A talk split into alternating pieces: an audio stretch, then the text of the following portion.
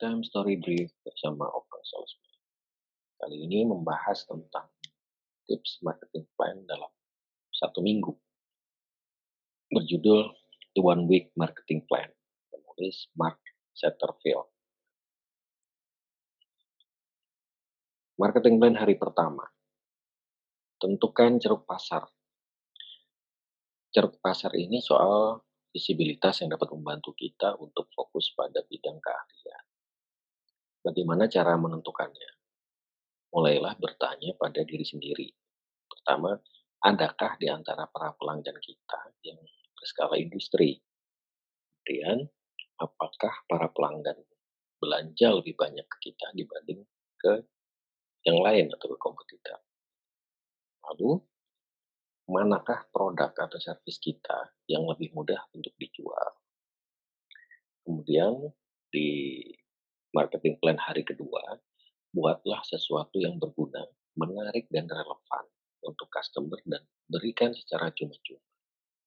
Contoh, seorang retailer parfum tahu persis bahwa pelanggannya sangat concern terhadap parfum palsu dia membuat artikel untuk dapat dibaca secara cuma-cuma oleh semua orang di websitenya.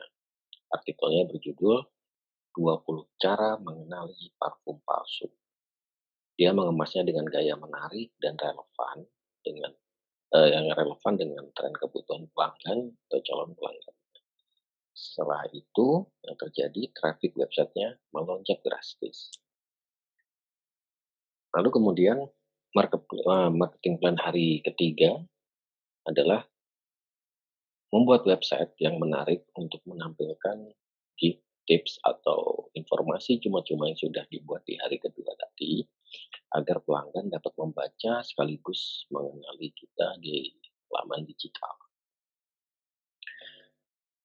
Bisa kita mulai dengan menyusun konten web yang membangkitkan keingintahuan, ketakutan, rasa sakit, dan keuntungan sehingga menarik minat orang untuk uh, visit dan membacanya. Termasuk pemilihan title, misal 7 rahasia untuk membeli rumah dengan harga murah di area mana pun. Kemudian diikuti dengan uraian uh, sekitar 4 sampai dengan 12 poin yang akan kita bagikan ke pembaca atau calon pelanggan. Lalu buatlah akses interaktif sehingga visitor atau pembaca semakin engage sekaligus untuk kepentingan kita mendapatkan akun atau kontak mereka. Marketing plan hari keempat dapat kita lakukan adalah melakukan drip marketing campaign. Apa itu? Yaitu serangkaian pesan ke pembaca atau pelanggan ataupun calon pelanggan yang dikirim dalam waktu singkat. Pesan yang berisi informasi ekspertis, kepribadian, serta betapa kompeten dan menyenangkan bekerja sama dengan kita. Ini semacam short kredensial kali ya. Teknik ini dipercaya mampu mengukir nama atau bisnis kita di benak pembaca atau calon pelanggan sebagai awal fondasi membangun kepercayaan dan kredibilitas. Kemudian marketing plan di hari kelima.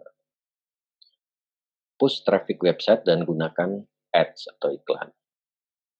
Banyak cara yang bisa kita lakukan seperti menggunakan Google AdWords, SEO, SEM, Google Plus, Facebook Ads, LinkedIn Ads, eh, Twitter, eh, dan postingnya bisa dibantu menggunakan scheduling apps seperti Hotsuite, sehingga tepat waktu tayang dan kita tidak perlu lagi manual posting di saat waktu yang kita inginkan. Selain itu, blog atau blogging eh, dan media konvensional seperti koran, TV, radio juga bisa digunakan sebagai channel promosi dan marketing. Keseluruhan marketing plan tersebut eh, dari pertama sampai dengan hari kelima tadi tentunya akan menjadi lebih mudah dikembangkan dan memiliki value lebih besar jika kita memiliki partner atau mitra yang mampu berkolaborasi dan menciptakan win-win situasi bersama.